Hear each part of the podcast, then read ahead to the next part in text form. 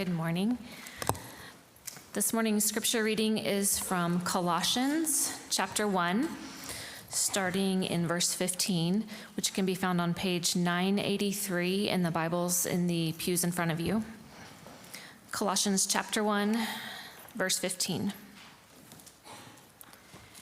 He is the image of the invisible God, the firstborn of all creation. For by him all things were created, in heaven and on earth, visible and invisible, whether thrones or dominions or rulers or authorities, all things were created through him and for him. And he is before all things, and in him all things hold together. He is the head of the body, the church. He is the beginning, the firstborn from the dead that in everything he might be preeminent. For in him all the fullness of God was pleased to dwell, and through him to reconcile to himself all things, whether on earth or in heaven, making peace by the blood of the cross. This is the word of the Lord. Good morning.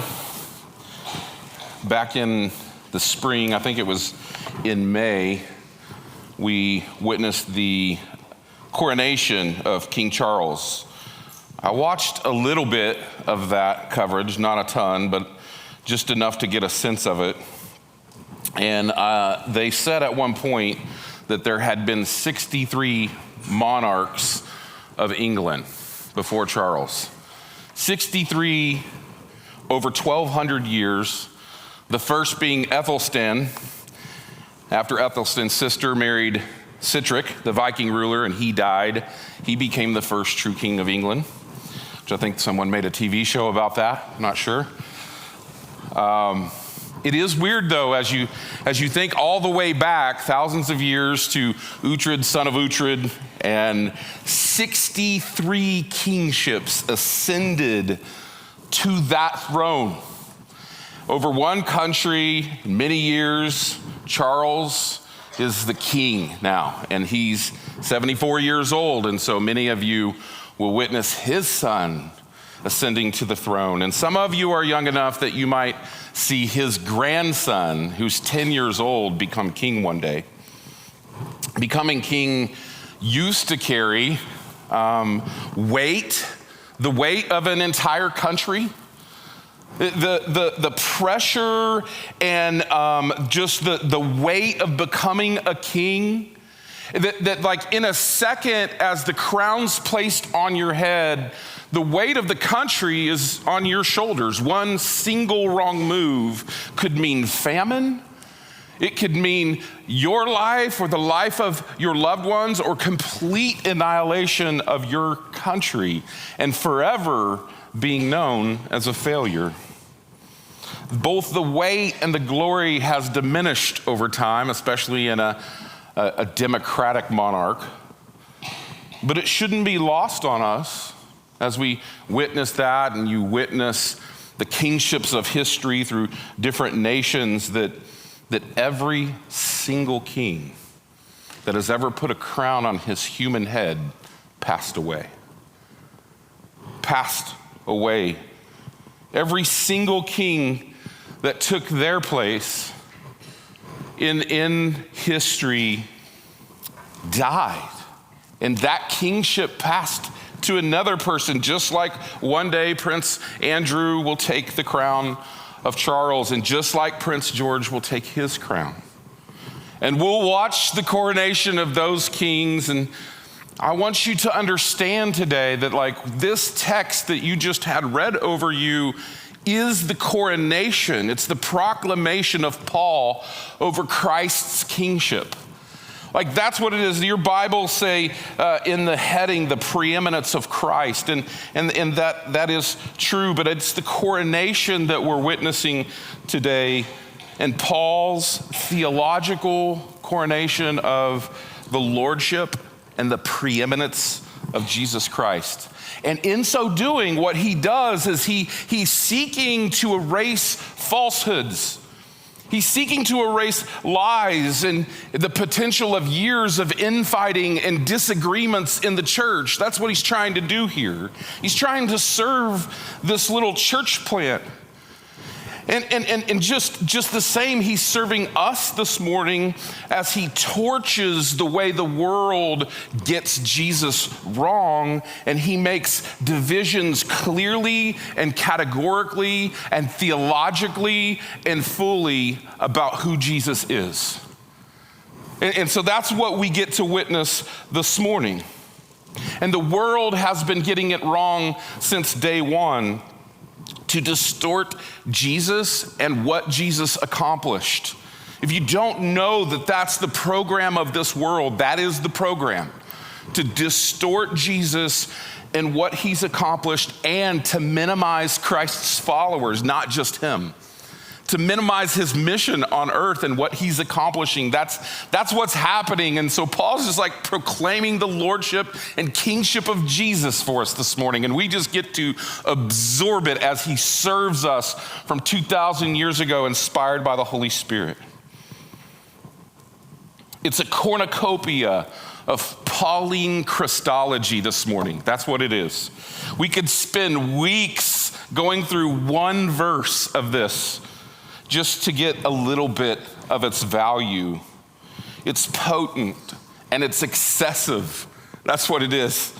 And I hope today that you'd see Paul not just sort of waxing poetic about his buddy Jesus, but that the words would become medicine to you this morning. Like the spirit inspired words of Paul is treating the many lies that surround you about who Jesus is and what he accomplished that, that, that it would inoculate us from the infection of heresy and lie. And that's my hope today. My hope today is that you would see the King clearly.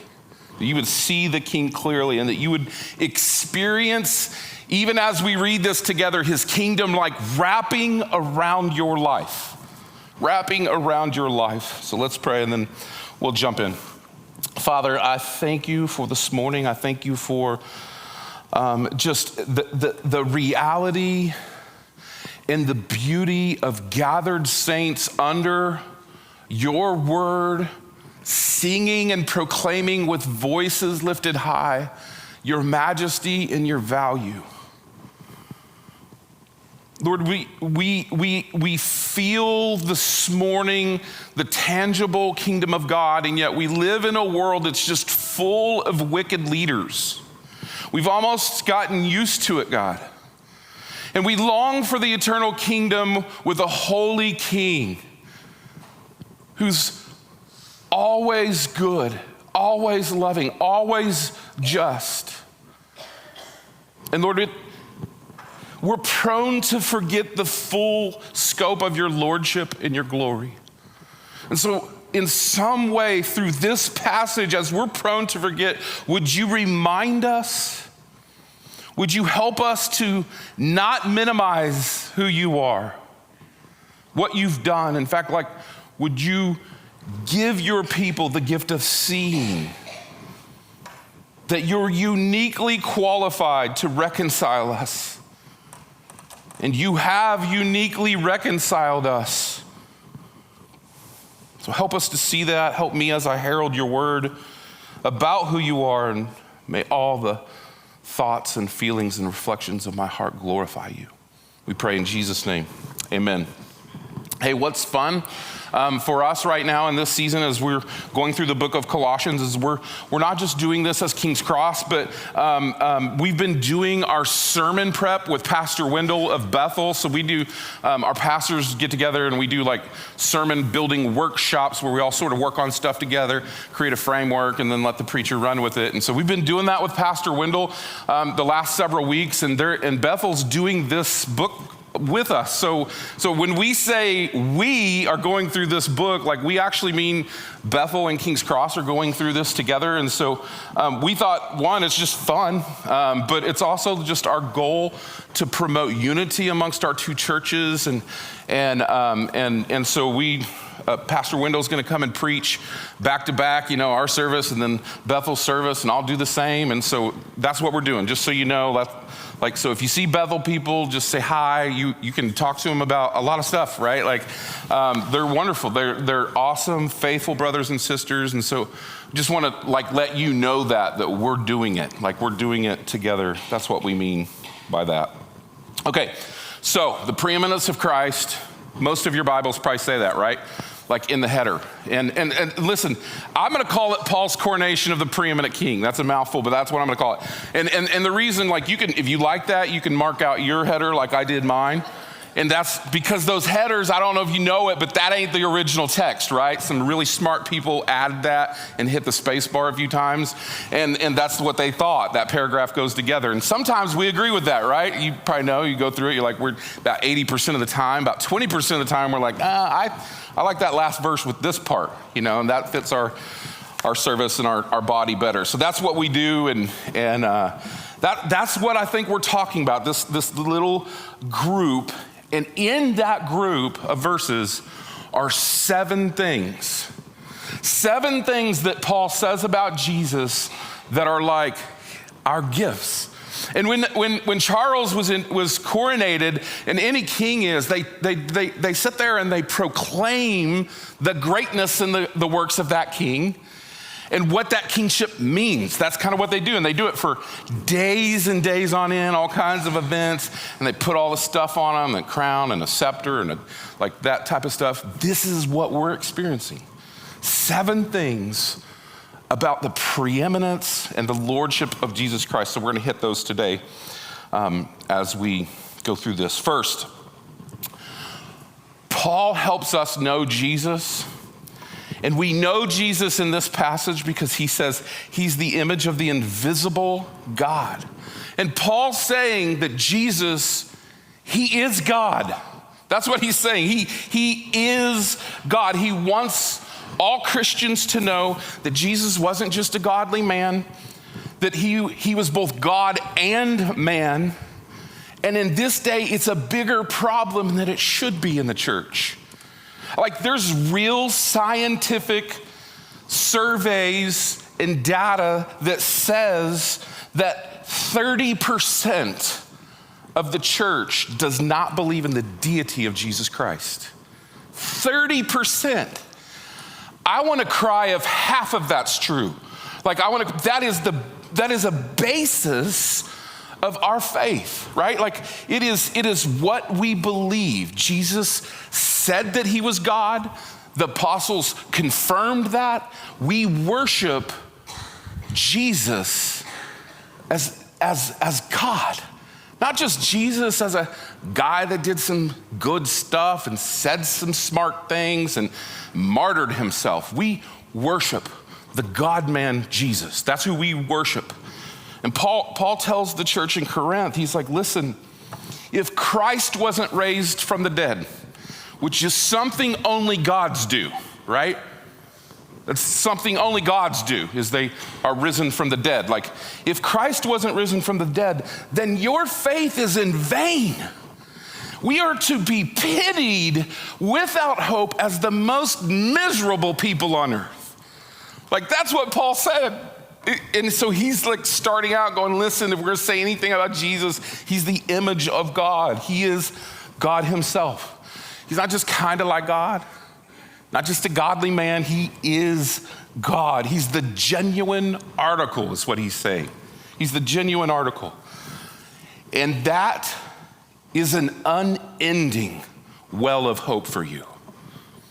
It's an unending well of hope for you and me.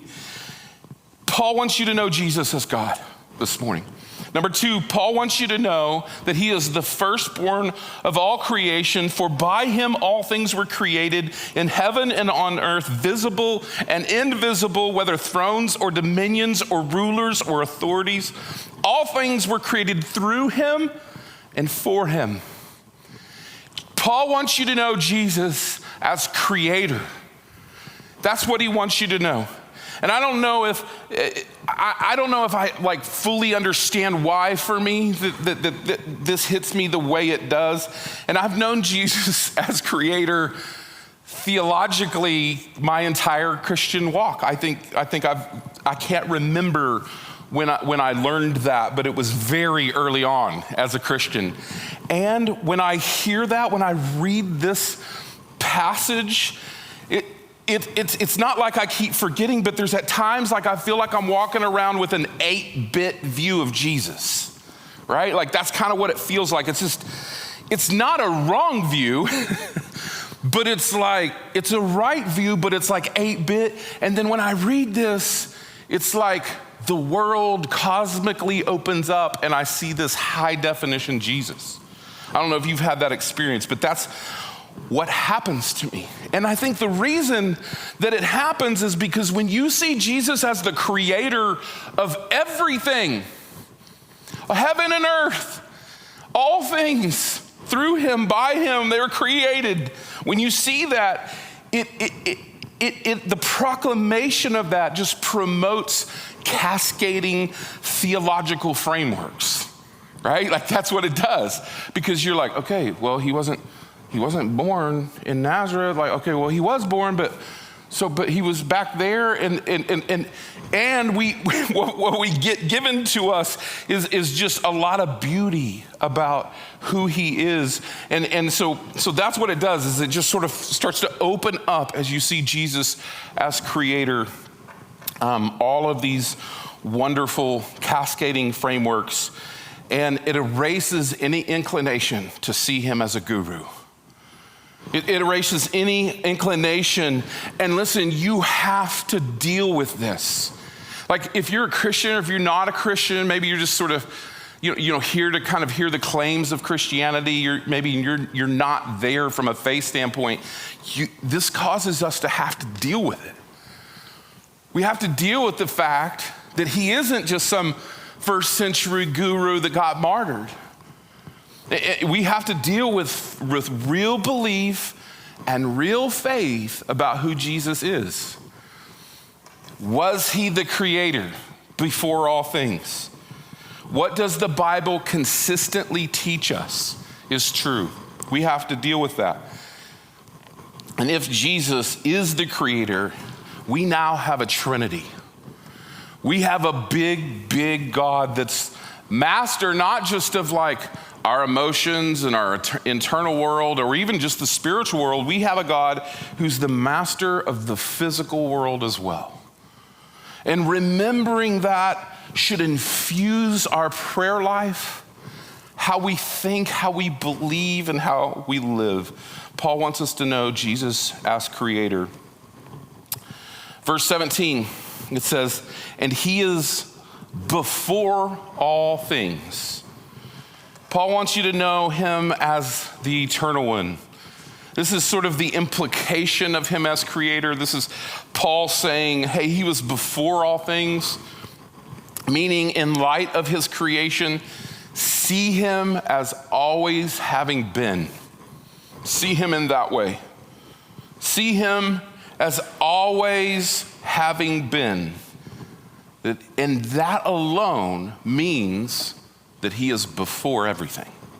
He is before it. And he is before all things. Now, that phrase, and he is before all things, verse 15 says that he is the first, firstborn of all creation it, it causes some issues because we got to deal with what, what does that mean? What does it mean that he's before and then he's the firstborn? And that word or that phrase is used in Luke 2 when it said that Jesus was the firstborn of Mary, right?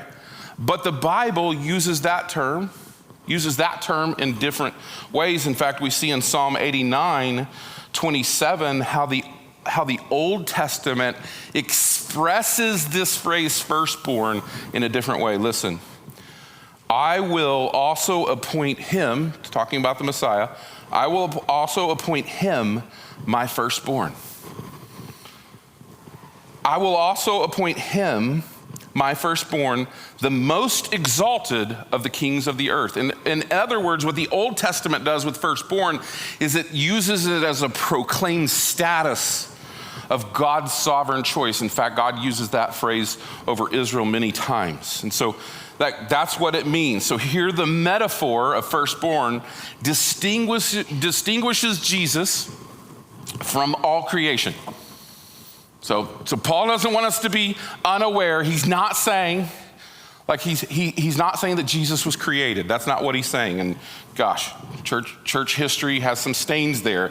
And so Paul's asserting Christ's primacy over creation, not just from within creation. That's what he's doing. That, so he wants us to see him as creator and, et- and the eternal one.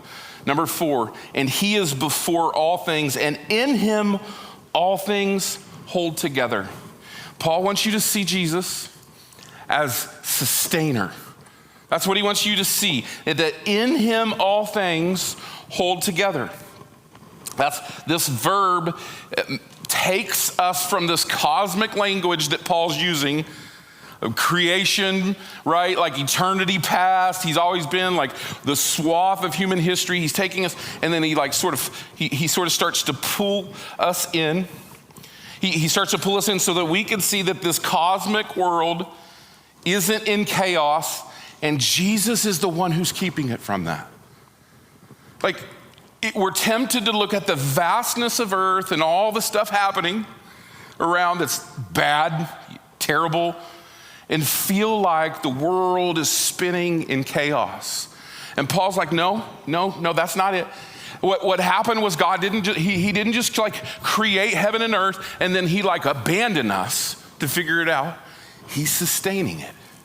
He's, he is the present manager, the acting manager of the world. That's, that's how we need to see him. One writer said that it's not going far enough. We have to understand that he's not only the force that preserves the cosmos, but he is the rhyme and the reason of it. He's the basic operating principle and it's controlling existence. It's not just that he's like trying to figure out how to hold things together in the world as it's spinning out. Like its basis of its preservation in this world is him. And, and so, so for us, friends, like the universe isn't self sufficient, it doesn't go on by itself. And neither are you. The universe and you are totally dependent upon Jesus. Every hour, every moment, every second, every material thing in this world is dependent upon Him to manage it and to keep it and to sustain it. And even the irony is, even the person who has no faith in Jesus, who does not believe in Jesus, is completely dependent upon Him moment by moment. You could never be cut off from this reality. Let your life and your prayers grow from this reality that He is the sustainer. So He decides pluses and minuses, rights and left. He is the sustainer. Rest, rest your prayers in that truth. Rest your prayers in that truth. Number five, Paul wants us to know Jesus as the chief shepherd. Verse 18, he is the head of the body, the church. And he is the head of the body of the church. And I, I love this because it has really important implications for pastors. But, but, but what has happened here is that Jesus has promised to build his church, and he's promised to lead his church. And he is claiming that he is the head of the church. And I don't think it's too far to take that metaphor and ask, what does the head do? Well, the head does almost everything in, in the way of regulating all the systems of the body. It keeps the body from danger, it tells the body to rest, it tells the body to work. Right? Like the head does so much in controlling and helping all the parts of the body actually move and operate in the way that God had designed the body to work. And so that's what Paul's saying here very clearly and very simply. And it should give us hope. Should give us hope this morning. That, that, that, that, that, that God isn't going and doing God stuff. And he, and he put me here and, and your other pastors here as under shepherds to just kind of try to lead you while he goes and does God stuff. He's got other things in the world that are kind of more important than us, right? Like that, that could be your, your inclination. What this says is the God stuff is what he's doing here. That's what it means. Like he, he's not distracted by the world. He loves his bride and he dotes on her. He, he wants to be fully present. There's no limitations to his love, his attention, his power for us. That's what this means. There's no limitations. The God stuff Jesus does is with us. It's with us. He hasn't left us. He's the chief shepherd. We're following him. He's the head of the body. He hasn't left us. He is leading us. He is present and he loves the church more than any of us could love the church. And so let that fill your life. Let that fill your membership. Let that fill your prayers. Let, let, let those blessings of God's love for his church fill your heart and mind this morning. Number six, Paul wants you to know Jesus as preeminent. As preeminent. He is the beginning, the firstborn from the dead, that in everything he might be preeminent. What this means is that he's literally the first of the new creation, that Christ's resurrection is now the source of all new life. That's what it means. One might ask, does Christ not already have supremacy? We just read in 17, and he's before all things. Does, does he not already have supremacy? Well, well yes. Yeah, he, he already has it. He already has it.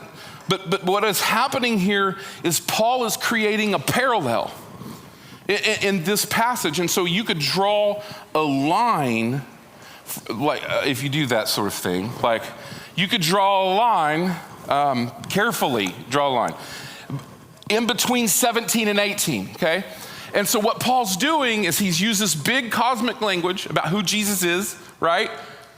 And now he's paralleling the creation, Jesus through cosmic history, and the new creation. That's what he's doing. That's, so, so you see like Jesus in the new creation. And so we've transitioned into that section of this passage. And so and I want you to notice something real quick, just to sort of finish the last part. Where does he begin the new creation conversation? The church. Not me, not you. So it's important to see that. Like he begins talking about the new creation as we.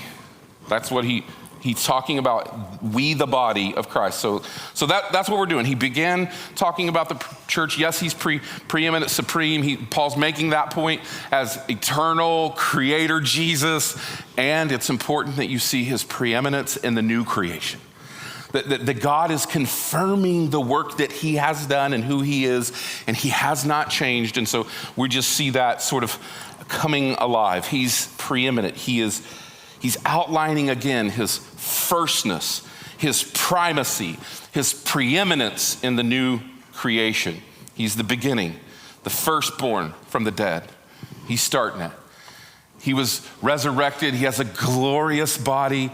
You will have a body like that one day. You will have a body like that. Number seven,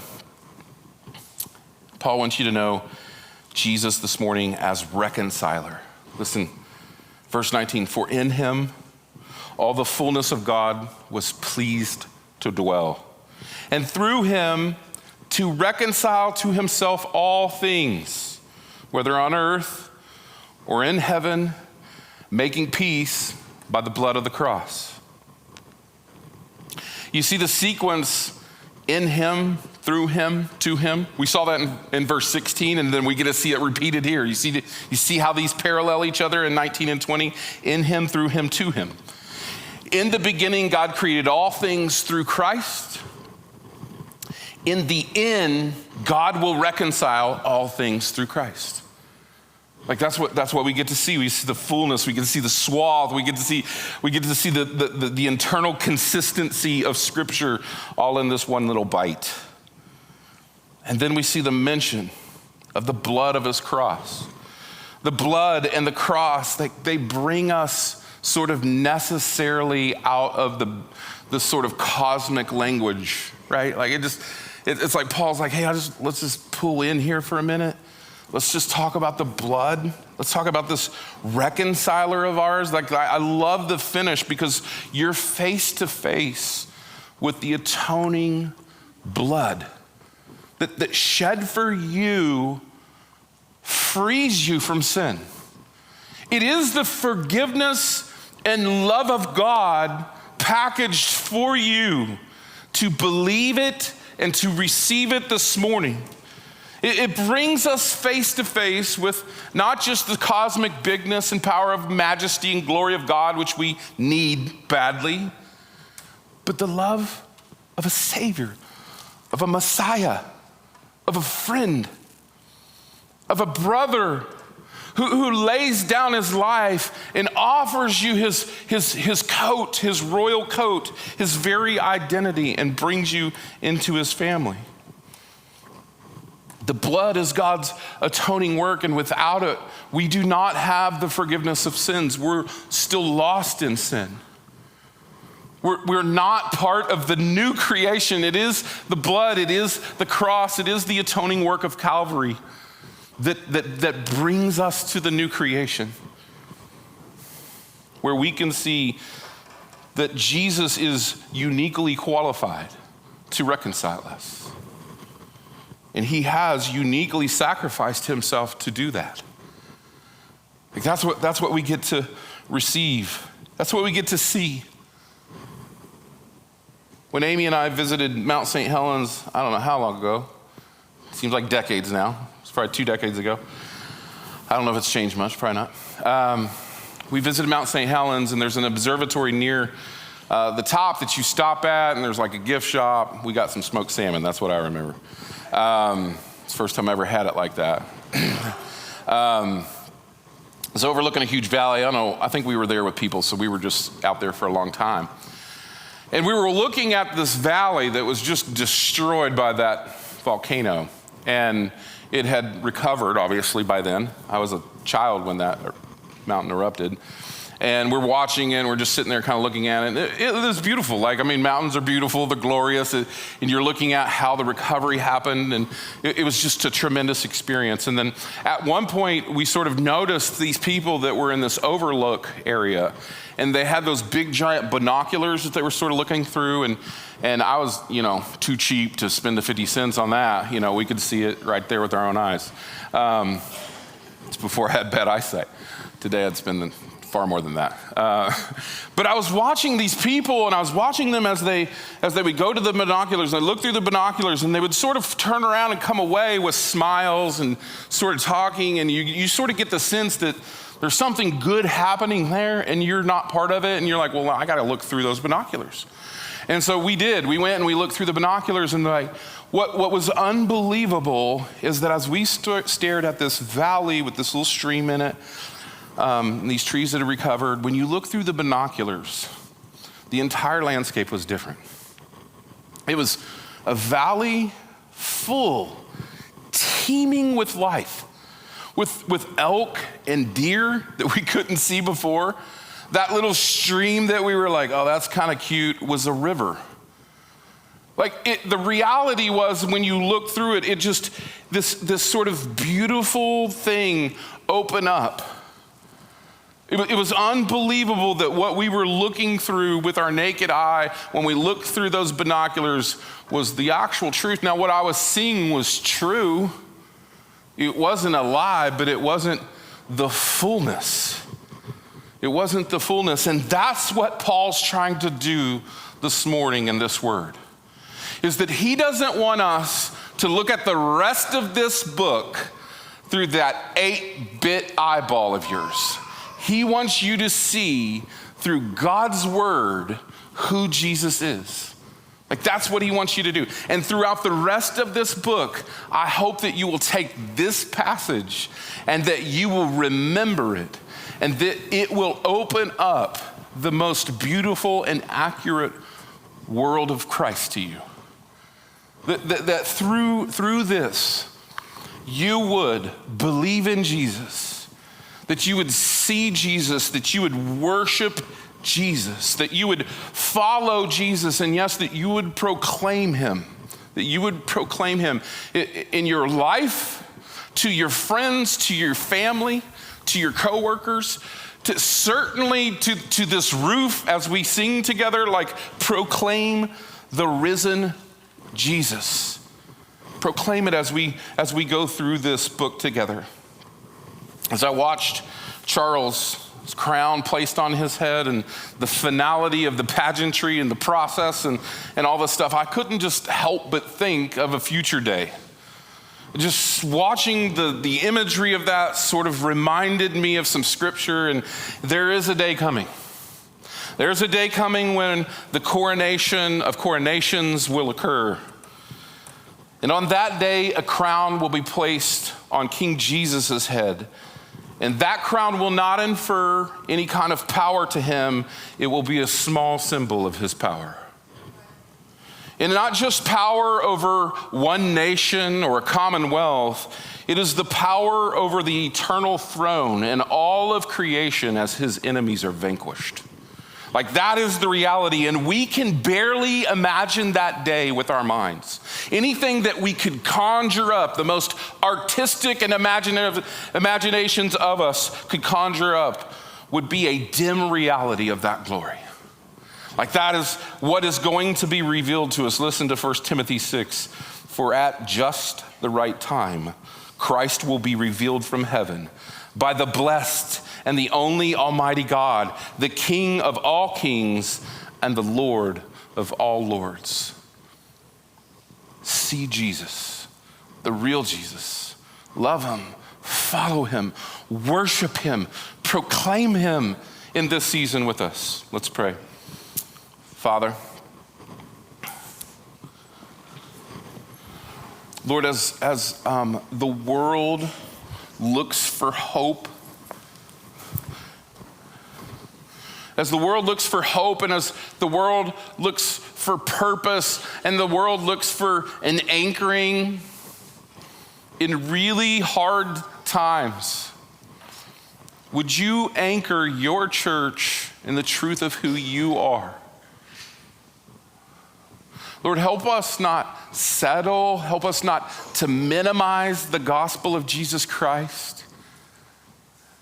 Lord, even as we as we come to the table, like I pray that, that we would see this, this meal as family, but we'd also see you, King Jesus, all that you've done, all that you are. Lord, would you, would you open our eyes more this morning to the power of the gospel and to the beauty, the beauty and the preeminence of Christ. Help us to do that this morning as we worship, we pray in Jesus' name. Amen.